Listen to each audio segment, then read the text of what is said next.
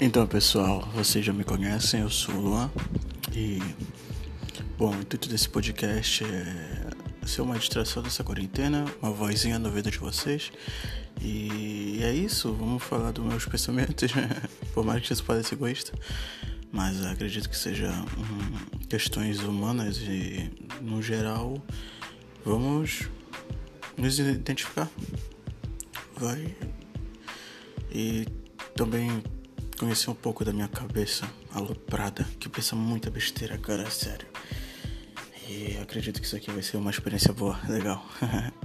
então é isso, mano. Obrigado por dar play e, e vamos lá.